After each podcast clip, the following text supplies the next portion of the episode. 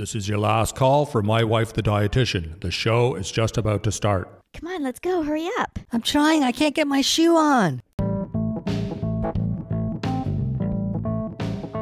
Welcome to My Wife the Dietitian, a fun weekly podcast about nutrition and healthy lifestyle. I'm Rob, and together with my wife Sandra, we invite you to join us on this informative and entertaining journey through the complex world of healthy eating.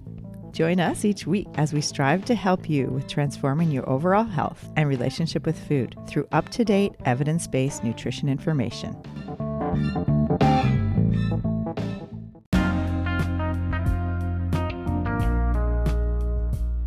Today on My Wife the Dietitian, we are talking with Lizzie Briasco, registered dietitian and retired athlete. Lizzie works with other retired athletes who often face some unique struggles. My life ethos has kind of become be who you needed when you were younger. And again, I wish somebody had just said those three lines to me when I was younger because it's so difficult. Like, when you're an athlete and you put so much of your time, your energy, your resources into this one central thing, your life really starts to revolve around it. And anything that doesn't help improve it or make it better gets pushed to the wayside. Stay with us for this interesting and entertaining discussion. It's Rob and Sandra, and this is my wife, the dietitian. Hello, Sandra. Hi, Rob. How's it going? Good. I'm super excited about our interview with Lizzie Briasco, dietitian and retired athlete from Transition Nutrition. She helps athletes with life after sport and the mindset shifts from hardcore training to living a balanced life and not identifying as an athlete anymore.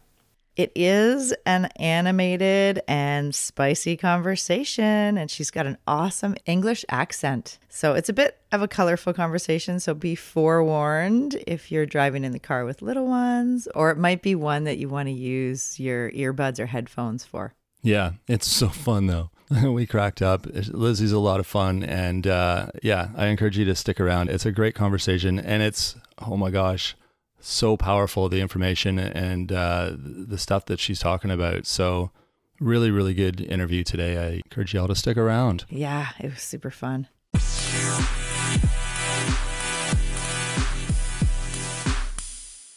Hi, Lizzie. Welcome. Can you tell the listeners a bit about yourself, like who you are and who you help in your practice? Yeah. Hi, Sandra. Thank you for having me.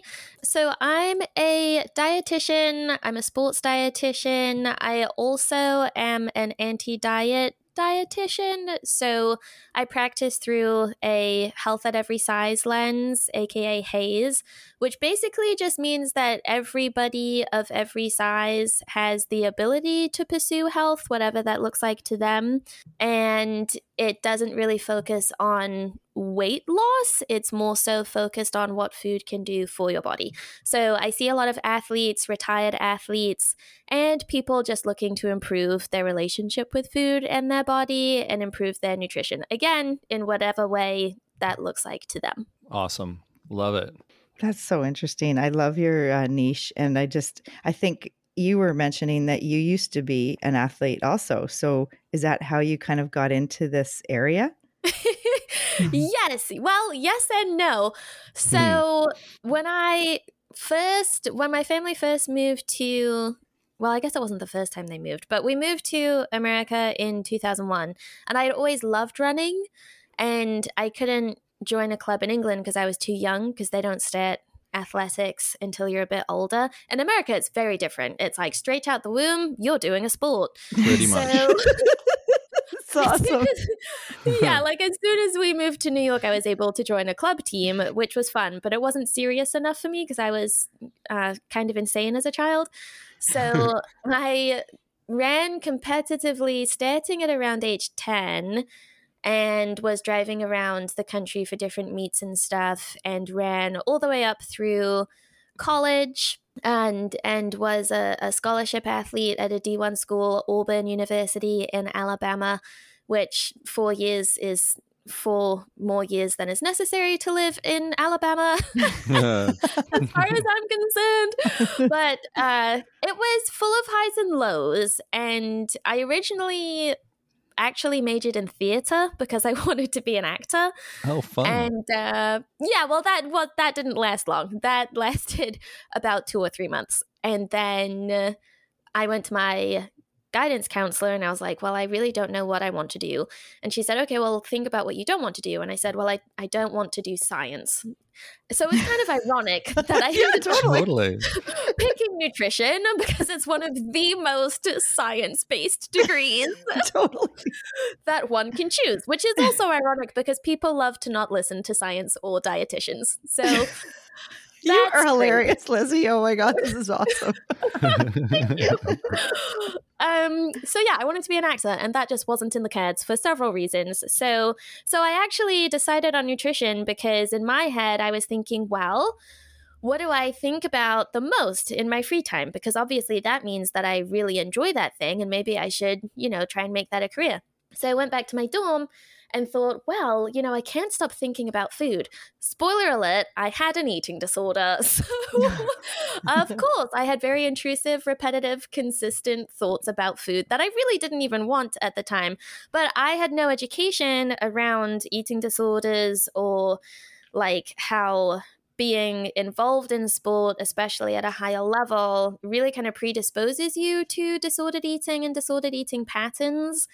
So, um, I was like, yeah, I'm going to study nutrition because I love food and I'm going to help everybody be healthy and lose weight and learn to love salads and oatmeal. That's so That funny. was- That's awesome. that was really my goal in life at the ripe old age of 18, which looking back is kind of sad because there are so many other reasons um, to enjoy food and also so many other ways to teach people about food, you know, outside of what I think a lot of people think of when they think of dietitians or nutritionists or just nutrition in general. So, um, yeah. And then, you know, being an athlete in college, I had my own sports dietitian and he was great. But there were a lot of signs that I think kind of went under the radar because they were just recognized as like, oh, yeah, like she's really into like getting lean and being fit and being strong and performing her best. And really, there, there, were, there were some concerning behaviors that I really wish someone would have been like, you know, you don't have to do that. Or like, oh, you know, it's really interesting that you share that perspective. Like, where did that come from? Or like, what was your experience with food in high school? What did your previous coaches tell you about food and nutrition? How has that changed since you came to college? You know, and then even preparing to leave my sport which I kind of have a non uh, non traditional path because I had hip surgery my junior year. So really, I was taken out of sport kind of out of the blue before I graduated college. Oh, Which- wow. Yeah, which felt like a real punch in the gut at the time and like the worst possible thing that could have happened. Oh, But again, hindsight is 2020 and looking back on it, it was actually I think really good for me that that happened at that time. So, originally I wanted to be a dietitian because I wanted to be a sports dietitian because I wanted I had a very fat phobic weight stigma view, which I think a lot of people when they first go into dietetics and especially a lot of athletes or former athletes and even sports dietitians have that mentality. And again, like there are reasons for it. It makes sense. Is it the most helpful? I don't think so. Mm. After like looking back on my personal experiences and now also having been a dietitian for 7 years now and working with a wide range of people and populations, I'm pretty firm in that belief now. yeah. And honestly, by the time senior year of college rolled around, I didn't even want to be a dietitian. And part of it is because I was so deep in my own stuff. But another part of it was I just felt so much pressure. Like pressure from all aspects of my life, you know? Yeah. And I really just wanted to basically just uh, fuck off to the woods and not have to worry about anything. And that's what I ended up doing. And it was That's too funny. the best experience of my life. I went from being like a scholarship D1 athlete, like Olympic hopeful, to a nobody working uh, in the back of the kitchen and then moved up to wait tables and bartend in a very small town in northern Minnesota where Oh, nobody really gave a shit. You know, I was like, wow, you were really good at running. Cool. You were definitely uh, building character in that turn of events. No doubt. Yes. No doubt. Yes. Yeah. Well, I had three criteria. I wanted to do something I had never done with people I had never met in a place I had never been. And I hit all of those. And uh, it was like a year off of life, kind of. But I mean, obviously, I was still living. um, and and like making money, but it was in a very different way than I was previously. Because I think before, so much focus had been put on like what's the potential to be a good athlete, to be a good student, to be a good whatever you want to be in your career. And the Ah, focus was never what's your potential to be happy, to be satisfied, to feel fulfilled in ah, life. Yeah. So that year off really broke the mindset that I had had for about a decade, which was like, what do I actually want to do with my life? And now I have the opportunity to actually explore that without the pressure of sports and scholarship and academia and being perfect and meeting other people's expectations. Like instead of when other people say jump, I don't ask how high. I say, I don't want to jump. I'm going to stand firmly on the ground. Thank you. Right, right. that is awesome. Don't tell me to jump if I don't want to jump. well, on your on your website, I noticed like the tagline right at the the cover page. It says, "Food is more than fuel. You are more than a body, and life is more than sport." And it sounds like Mhm. that kind of wraps it all up into like a, a statement that is really close to your mission and your vision. Yes, yes, it is. And, you know, I came up with that because my life ethos has kind of become be who you needed when you were younger.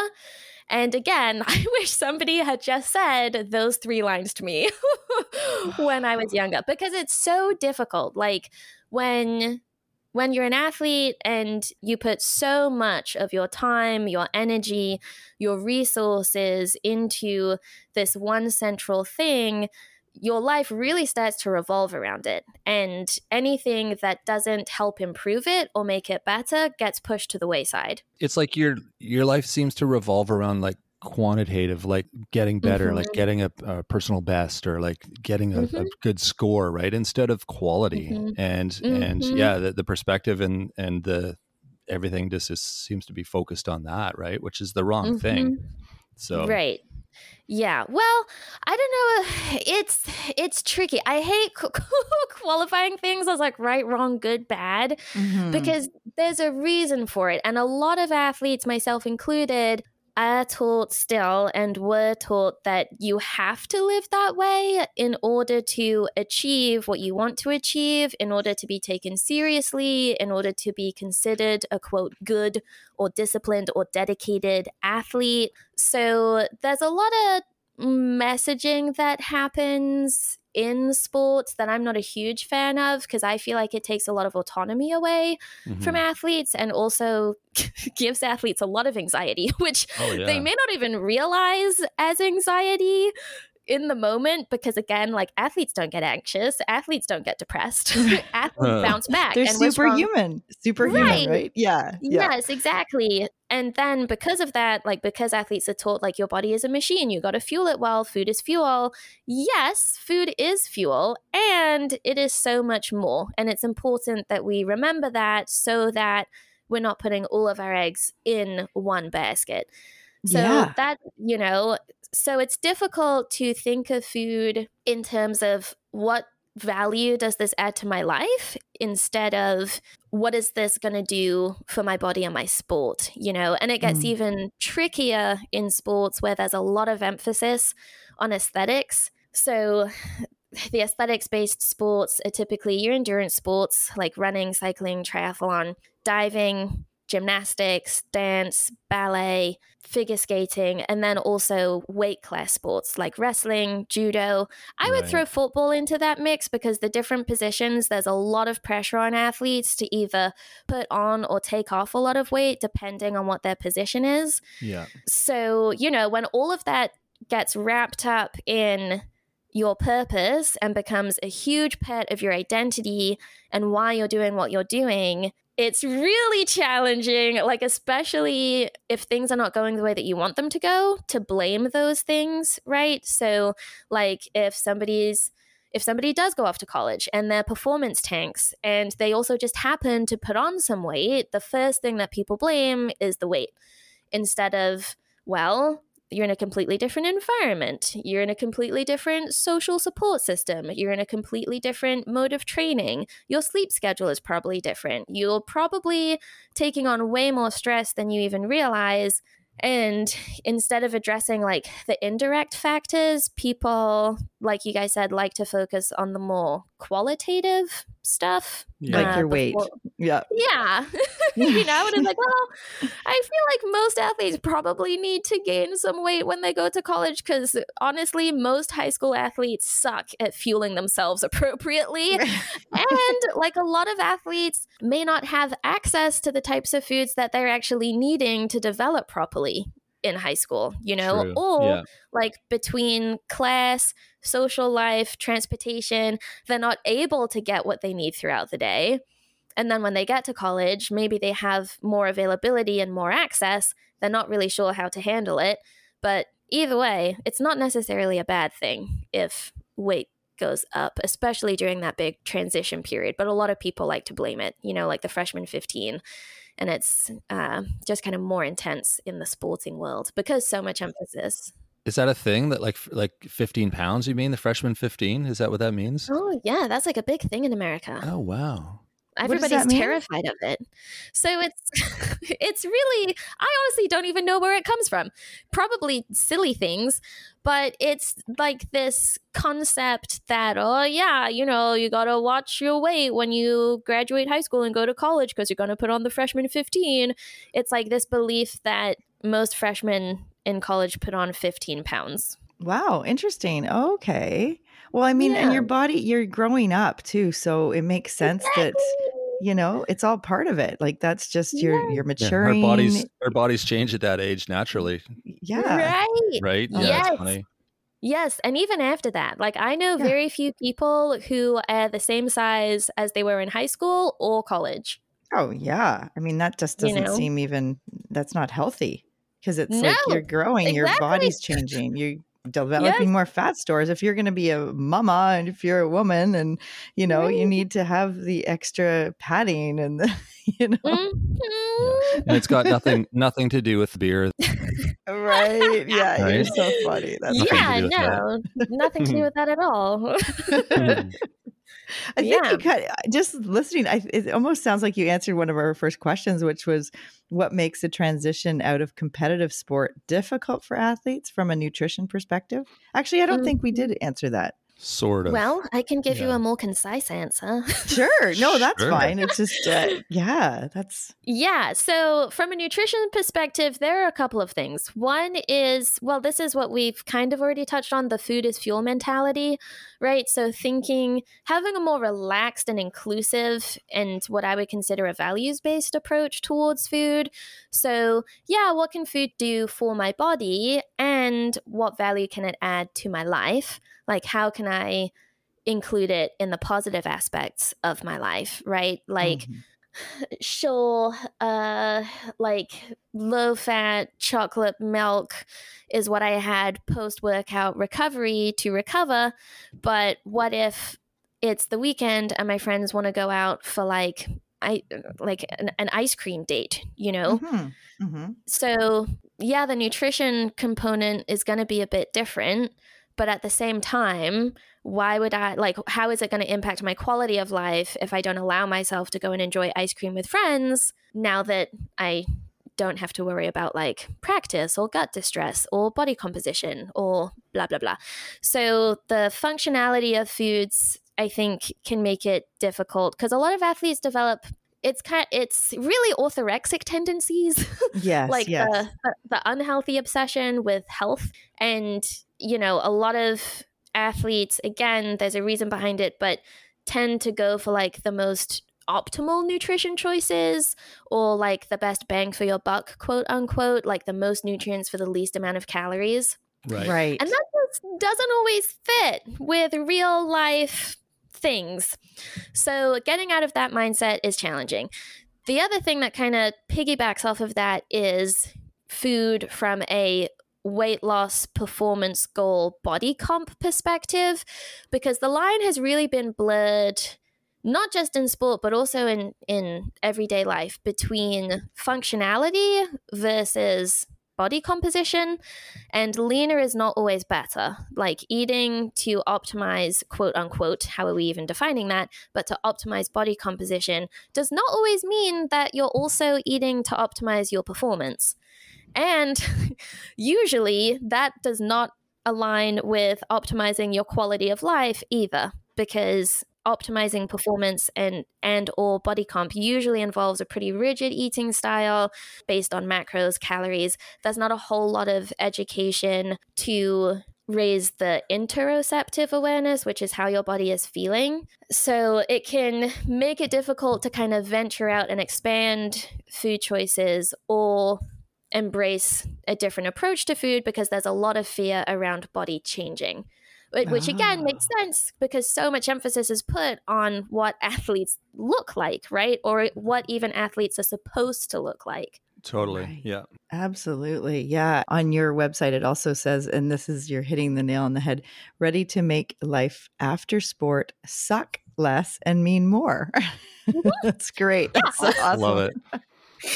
Yeah because uh, and it can go either way you know like some people have more difficulty with like eating enough after they retire from sport just because naturally they're you know they're just not experiencing that many hunger cues. I find that most people experience kind of like a restrict binge cycle or under undereat overeat because they eat like they're quote unquote supposed to or like they think they should and then you know the years of underfueling and maybe overeating in the past that they uh, may have not been super stressed about because they were exercising at the time but now they're retired from sport they're not working out two or three hours a day then it feels like it's catching up with them and then they start freaking out because it's like well i'm not exercising to burn it off and i feel out of control around food and i don't know why but i think it's my discipline i'm not exercising enough i need to go back to counting calories and it's like, whoa, pump the brakes. Let's just take a minute to breathe and just reassess like what's actually happening here.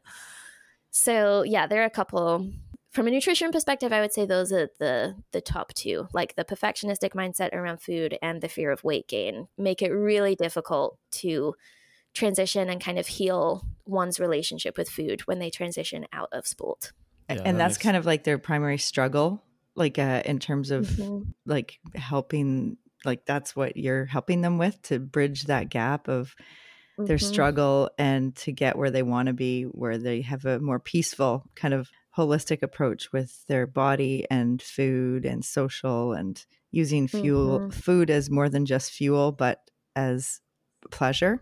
Yeah, right. mm-hmm. Like it's it's a tool and a vehicle to help improve your quality of life instead of this thing that your life needs to revolve around and thus feel like shit about. Totally. Right, right. Yeah. Wow. It's Mm-hmm. so tricky. I mean, I think there is this, uh, there's a pe- perfectionism that happens. I know it happens in many professions, but I think with athletes, definitely. I mean, because they have to be so good at their sport, plus they have to fuel their body, and then it just kind of takes over. And if you're Mhm. doing that for years, then it's really, it would be so difficult to shift that mindset to look at food as more than just your fuel and more than just your calories and protein and nutrients that you need you know it's it's so important that food is just it's social and it's comfort and it's like so much Mhm. more than fuel Right. Yes. I think part of the problem too is sports starts at, like you were saying, at such a young age. And so we're learning these values and concepts about food from, you know, childhood. And if you're a serious athlete growing up with these, you know, ideas about how you should be eating and what you shouldn't eat, then it, it becomes instilled in you as you grow into adulthood. And, and, you know, like it doesn't surprise me that there's so many, you know, eating disorders with athletes and, and Mhm. um, yeah, it's it's kind of concerning, right? That and, uh, Yes. and not to even say about diet culture right like that's a Right. big part of just the whole, you know, just our society in general. So it affects everybody. But when you're an athlete, it's even more, you know, fine tuned. Yeah. Yeah, Well, it's kind of like having a magnifying glass on everything. Right, for Because, I mean, even when we talk about body image, right? Athletes are exposed to all the same body image pressures that non athletes are exposed to, but then they also have the added layers of messaging from their sport, right? So, depending on what sport they're in, there's a quote unquote ideal body type for that sport. Then they're hearing messages from their teammates, and then they're also getting messages from their coaches and strength trainers and athletic trainers and whoever else it is that's involved on the sports medicine team. So it's multifaceted and then it can get even even more confusing and frustrating for athletes because there's this term called or this phenomenon known as body duality and that is when the social expectation and pressure is at odds with the sport expectation and pressure. So, like I was just talking about this with one of my clients the other day, they used to swim competitively. And they said, you know, when I was in college, like I would I was always really proud of how tall I was and how broad my shoulders were and I felt really strong. But then when I would like go out with my friends who were non-athletes, I would feel really self-conscious because they were so tiny and now like my broad strong shoulders are not viewed as feminine, they're viewed as manly, but I also need these shoulders to be good at my sport and to swim. So that throws another wrench in things. Or, like, I remember when I was 14 or 15, I was at a national meet, and one of my friends who was a sprinter, she had just made the finals for the 100 meter dash at the national level, you know? Wow. And but instead of thinking about how awesome is this, she came back to the tent and was really upset because she was one of the most muscly girls on the line and so she didn't feel feminine. Mm. Meanwhile, I was like you could beat up literally anyone here. Why are you mad about that? But it's the body duality, right? So and like oh. some sport ideals align with society's ideals, but a lot of them don't because you need to be strong, you know? And even then, it can still not be helpful to even focus on like the strong is new is the new skinny trend because Right. that's still putting the primary emphasis on what our bodies look like Yes. and and and not necessarily what they can do. So it's something I talk about a lot with athletes and everybody has their own experiences and their own stories. So it's really it's difficult to to generalize, but there are definitely some common mm-hmm. themes that pop up with pretty much every every athlete and retired athlete that I've worked with. Wow. And and so how do you incorporate other athlete specific considerations into your work with retired athletes?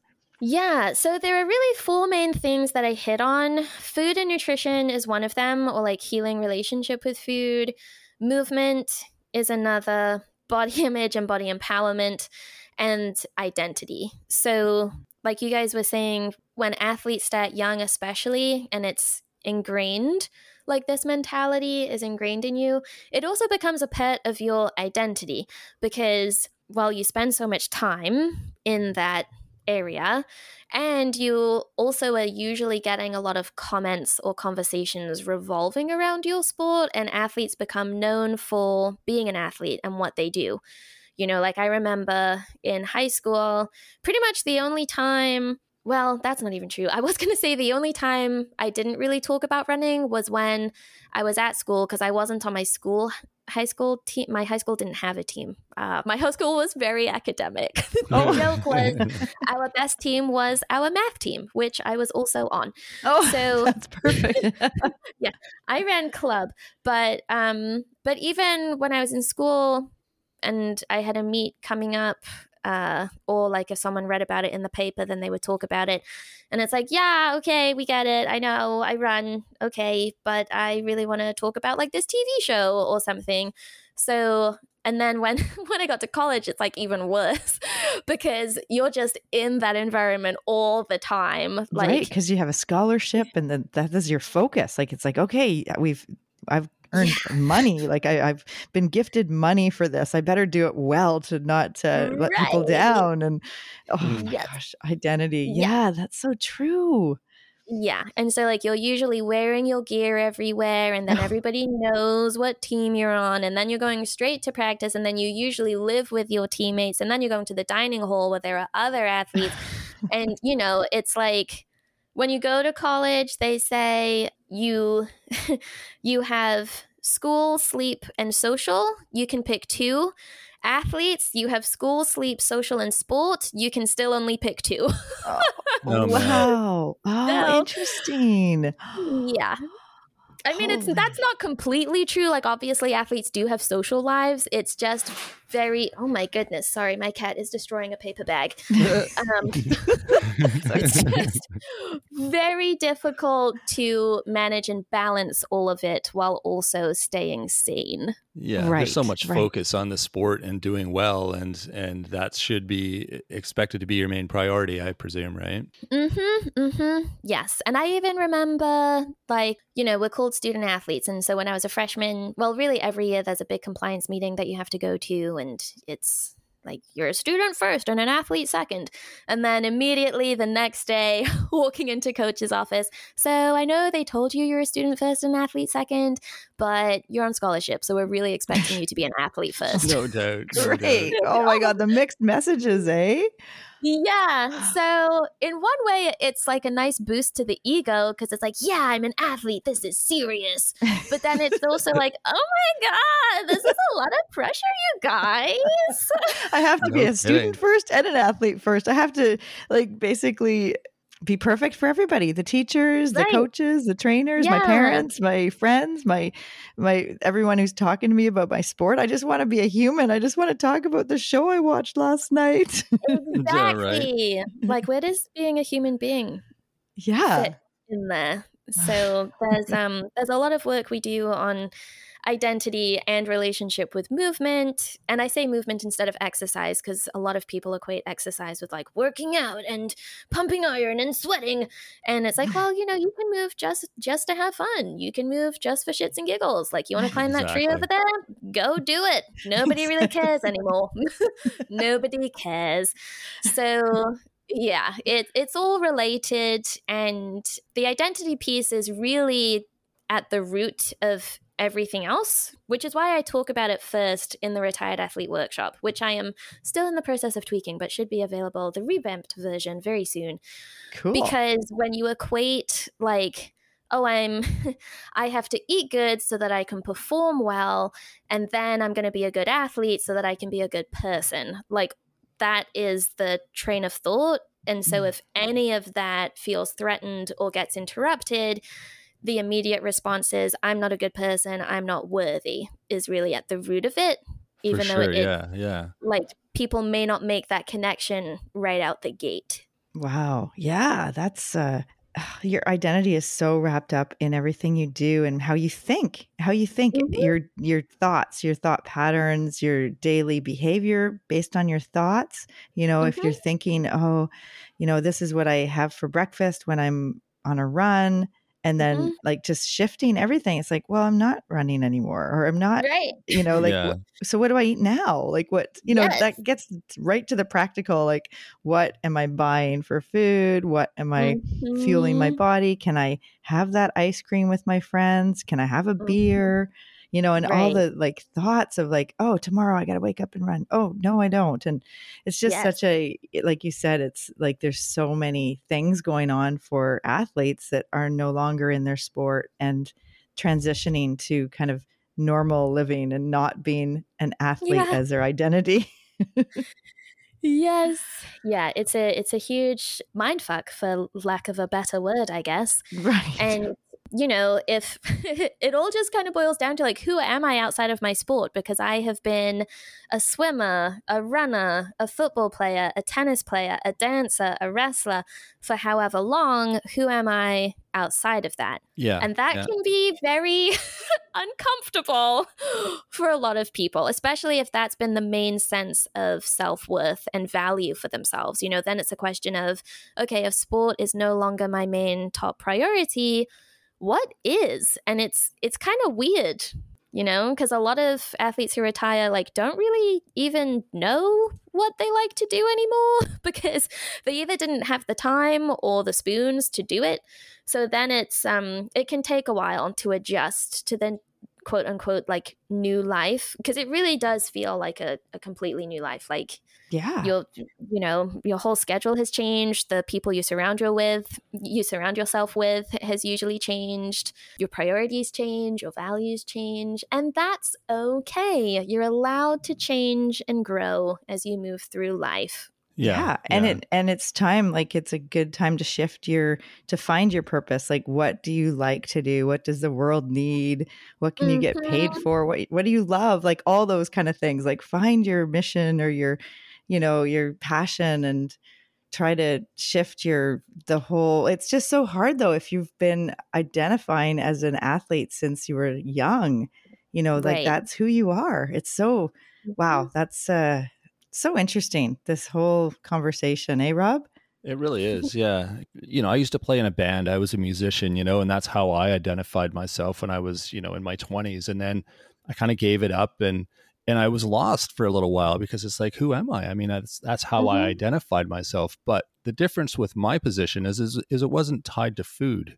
You know, food mm-hmm. wasn't part of that picture. I wasn't dependent on food to for for what I was pursuing, you know, and so I, you know, I I transitioned into a different thing, and and life is good, and and uh, but yeah, as an athlete, making that transition, and you're so used to having food be a main component of that, you're you're lost. Right. You're like, well, I have to keep eating like this, but I'm not sure why right. because I'm not like yeah. my life isn't based on performance anymore, but maybe exactly. it should be. Yeah, it's so confusing. Yeah. So what what yeah. age are you finding a lot of your clients? Is it like after college where people kind of make that transition? Or are you dealing with mm-hmm. all ages? Or? So, so most retired athletes I see uh, between 25 and 30 yeah. most of them i would say Makes and sense. i think yeah and i think that's because by the time they get to me they're really just fed up and exhausted and have tried so many things that haven't worked or been sustainable right and and, and probably um, because they've had like this these total mixed messages of what they should be doing yeah. right and they yeah right. their, their sense of the world is so skewed Mm-hmm. Yes. Or they still have expectations and pressures that they're putting on themselves that aren't really relevant anymore. Right. You know, and so like it gets it gets real old real quick. Um at least when you're in sport, you can justify it by saying like, okay, as soon as this competition is done, as soon as this season is done, I can have a couple weeks at least to like relax and recalibrate. But when you don't have that and you're just living life and it feels like a never ending hamster wheel, if you're still having those same pressures, then it's it's just not fun. yeah. like I I can't keep living like this, but also why is no diet is working and going to the gym more isn't helping? I still feel like poop about like myself and my body and I don't have any energy and what am I doing wrong? Um that's I hear that a lot. what am I doing wrong? Right. Like, you know, yeah. it's amazing. It's good that you took that year off to figure out oh, like wow. what you were actually what makes you satisfied. Like how do you feel fulfilled in life as a person, as a human being? And mm-hmm. like that's cuz you figured this out a long time ago. And I love that you said be who you needed when you were younger. I just love that quote. Yeah, that is so amazing. Oh, Mm-hmm. That that is such a like it's so full of wisdom. Oh, thank you. It really first, is though. you know, when sense. I took my year off in the woods, I fully believed that like all the blame and the reason things had turned out the way they had was because of me and it was my fault and and everything and I was like, well, I guess I just wasn't a good athlete. But then you know, I would see former teammates. Um, once I started working as a dietitian it, at the Emily program out in Minnesota, which is an eating disorder facility, they're awesome. I learned so much with them. I would not be the dietitian I am today if I had not done my internship through them and worked with them for a year.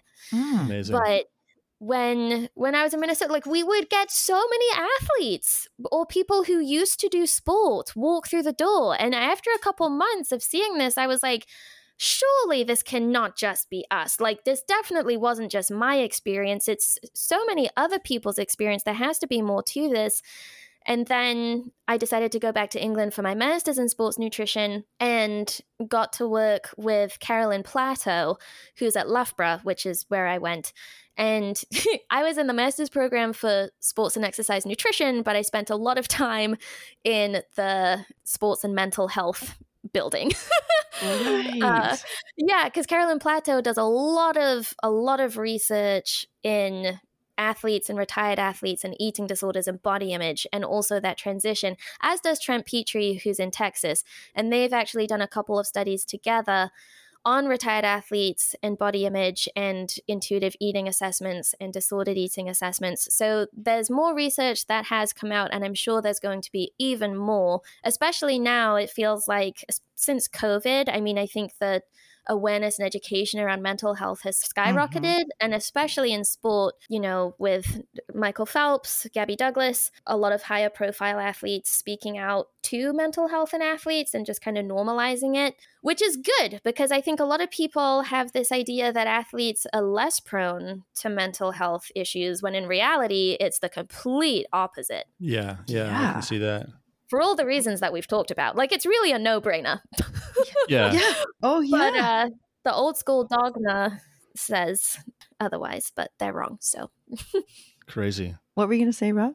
I said that. Well, they they they the outward appearance. I mean, you see athletes; they look so successful because they're they're mm-hmm. doing it right. But yeah, inside right. they're probably yeah a mess a lot of times because of the, the road they took to get there. Yeah, they're mm-hmm. successful, but yeah, there's uh there's the other side of the coin too, right? Mm-hmm. Yeah. Qu- question question know. for you, Lizzie. Uh, oh, um, oh, yeah. Having been through all of this, what do you think could change? Like for athletes who are currently in sport and are having to go through this kind of regimented routine, is there things that you see that they could change to make you know st- still get the performance requirements they need, but not the the the negative aspects of it? Yes, a thousand percent. um, when my coach's wife in college said one time, a happy athlete is a good athlete. And that Makes has sense, stuck yeah. with me because that's so true. And if you think about it, so many athletes who end up competing at a high level, you know, they they don't get into the sport with the idea that, you know, their sport is going to become their job or uh, they're going to develop all these tendencies because of their sport. They get into it because they love it. And when the love for the sport starts to turn into an obligation or a demand on their quality of life, that's really, I mean, part of it it's on the athlete to to be aware of when that's happening. Right. But it's also on whoever is supporting the athlete, whether it's the parents, the coaches, the sports medicine team, whether they're in high school, college, semi-pro or pro, to support them through that instead of minimizing, invalidating, and telling them like, "Well, you're just not serious enough if you're experiencing." Suck, suck, it up, right? Right. Yeah. yeah. I also think less pressure needs to be put on body composition, especially at the high school and collegiate levels. For Bodies sure. are still developing, brains are still developing. There's a lot of shit happening mm-hmm. in their personal lives as well as in their sport and social life and everything. Body composition is like the bottom of the totem pole for athletes at that age, in my opinion. And food neutrality. Like, there's there's a big belief that athletes are not able to practice intuitive eating and I I don't like writing it off. Um, I'm sure there are there are plenty of athletes who wouldn't be comfortable practicing that completely, but I definitely think we can tailor a lot, if not all, of the intuitive eating principles to athletes. And that when I say that, I don't mean uh, this this could be like a whole nother episode, honestly. I'm not going to get into the specifics, but I fully believe that athletes can practice several aspects of intuitive eating, at least intermittently. And and learn how to listen to their bodies as well as implement nutrition education to perform their best. And that's really like the gentle nutrition aspect of intuitive eating, which is the 10th pillar, but we're not going to get into that right now. But even just like letting athletes know, you know, like nutrition is one piece of the puzzle, just like body composition. There are there are about 40 aspects that relate to performance and your weight is just one of them, just one of the 40. So if you feel good with that and you're staying on top of that, let's focus on the other 39. Yes. Yeah, that totally makes sense. That's oh wow. Yeah. Yeah, like a lot of a lot of high school athletes I work with, I tell them, you know, simple nutrition is effective nutrition. What are you doing outside of your sport to take care of yourself? And when you think of um, this is a question I love asking athletes of pretty much every level. You know, would you consider your sport more physical or more mental? Nine times out of 10, athletes are going to say more mental for sure. Like it's a mental battle. For sure. And then you ask them, okay, how much time do you put into your physical performance? And how much time are you putting into your mental health and your mental performance? and uh, again, I, pre- like 100% I into physical, right? Right. yeah, yes. Yeah. It's like, oh, yeah, I spend like two to three hours a day at least physically training my body, but what am I actually doing for my mind and making sure that I am recognizing myself as more than a body and that there is more to my life than just sport. And I'm putting my eggs in other baskets so that if I feel like my performance isn't up to par with sport, I don't go down a depression spiral and kick myself, you know, over and over, I go and I lean on other things in my life that give me a sense of value and purpose as well. It's a really good point. Yeah. Just just the comparison of the mental versus the physical. That's uh, a lot of people probably don't think of that, you know, and that's that's a really good point. Yeah. And yeah. having life life after sport, right? Just like mm-hmm. what, you mm-hmm. know, the identity, to have, how like to have life after sport. Yeah. exactly how to yeah. oh my gosh. Oh wow this was so amazing. What a comprehensive inf- interview. I had no idea. Actually i hadn't i you know i hadn't thought about this too in depth and i'm so glad you brought this out because this is really rob and i are going to talk a lot about this i can tell over the next yeah. few days. Yeah it, it, really oh my gosh. Yeah this is really uh, it's so enlightening.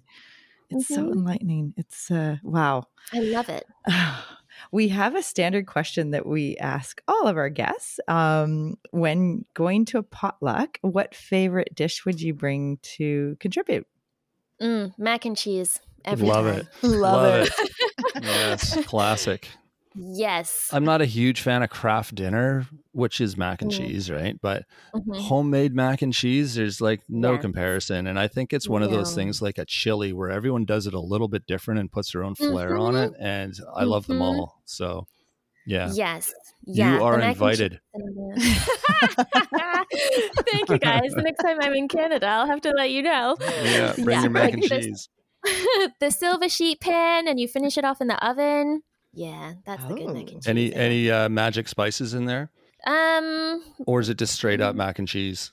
It's you know I'm gonna be honest. My recipe changes every time. Perfect. yeah, yeah, that's awesome. Yeah. That's how we cook. That's perfect. Whatever you got yeah. in the fridge and what cheese is in there today. Mm, yeah. So I don't know. Sometimes there's a little bit of nutmeg. Sometimes there's a little bit of garlic powder. Sometimes Fun. there's just like different types of cheeses. Oh, nice. You never know. Oh, love it. love it. That's awesome. That's a great way to cook. Yeah. mm-hmm, mm-hmm. Oh my gosh. So when people eh, like where would people find you online? Oh yeah, good question. So if uh, if people really like shenanigans and um, and some spicy posts and opinions, and they really want to see my personality flair, yes. they can find me on Instagram at the Recovered Athlete. And right now, my website is transitionnutritionnc.com. Soon, I'm I'm hoping that that will be changed, and uh, the the URL will will still be the same, but the website is is due for a makeover. Nice. Perfect. Yeah, I like yeah. that. Nutri- transition transition nutrition makes a lot of sense. Mm-hmm. Yeah, it's perfect. and you are ha- you do have spicy posts. That's I can vouch for that. That's awesome. Thank you. It goes with your personality, though. You got a spicy Right. personality. Yes. People seem to either love it or hate it, but I'm here either way. So, There you go. what part of England are you from originally? Swindon, which is it's about 2 hours west of London, but now my family lives in closer to Sheffield, which is a way more fun city. Swindon's nothing to write home about. Oh, interesting. Okay, we have a, a friend um, that we're seeing pretty regularly. She's from Liverpool originally. Oh, yeah.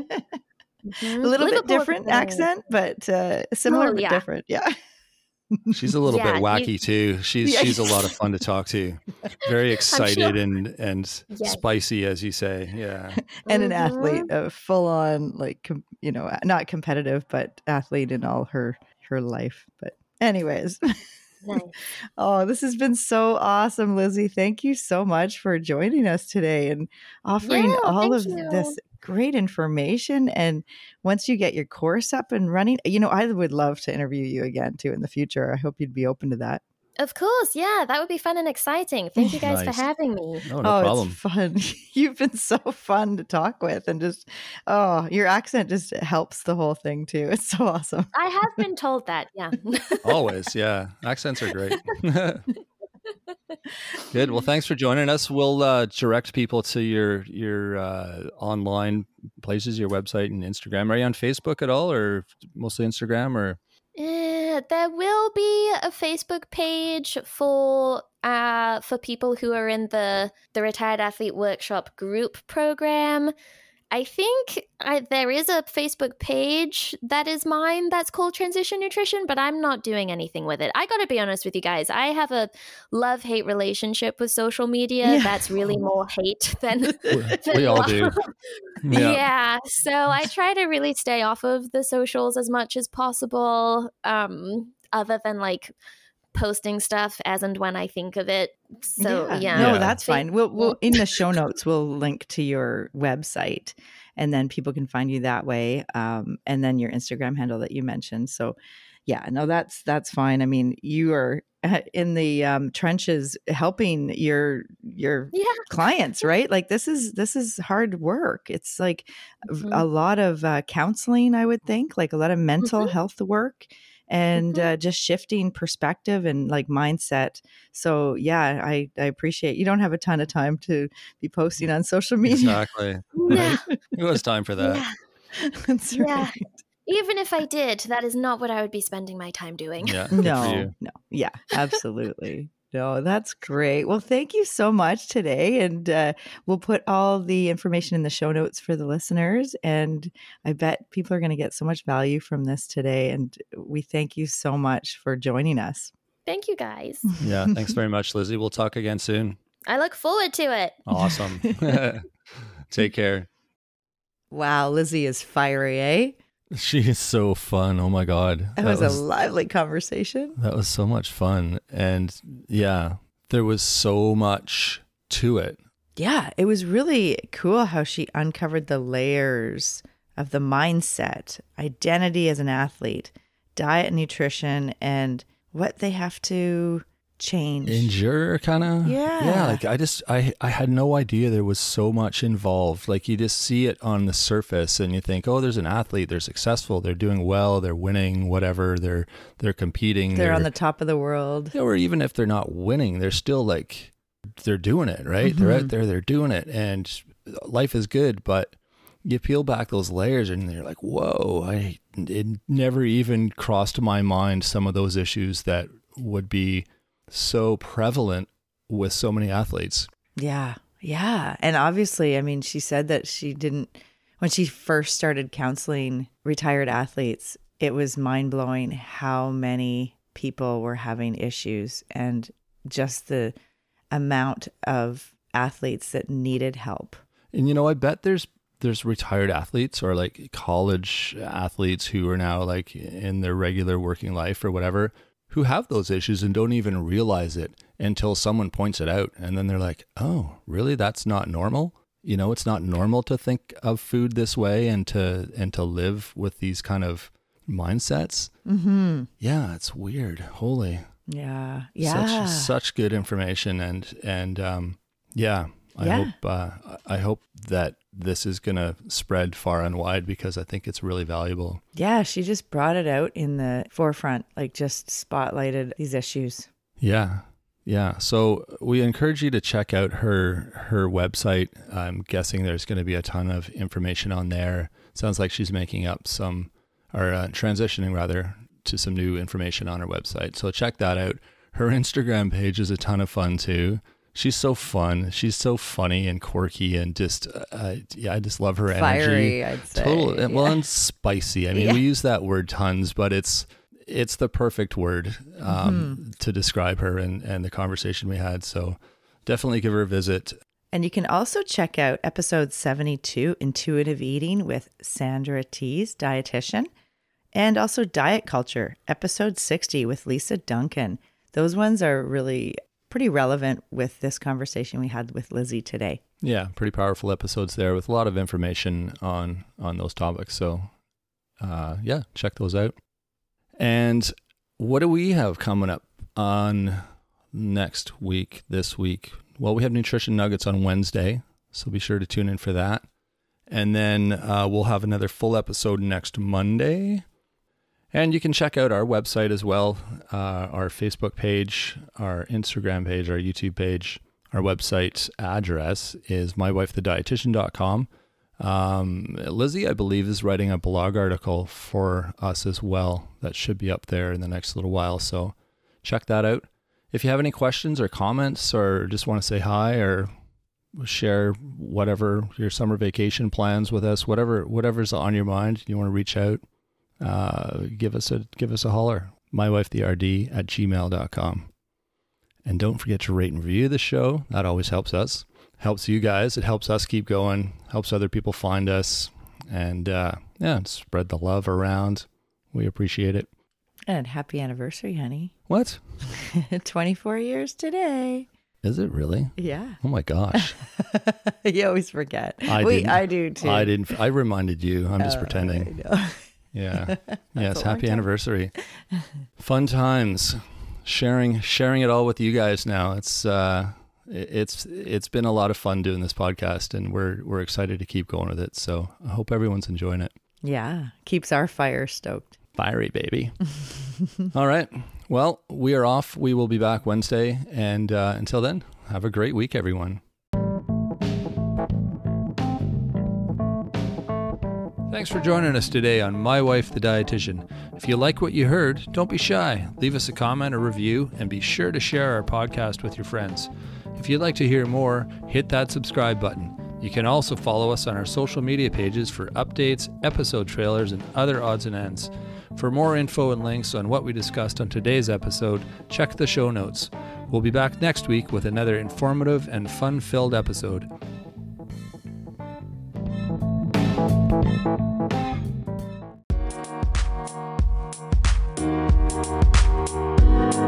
you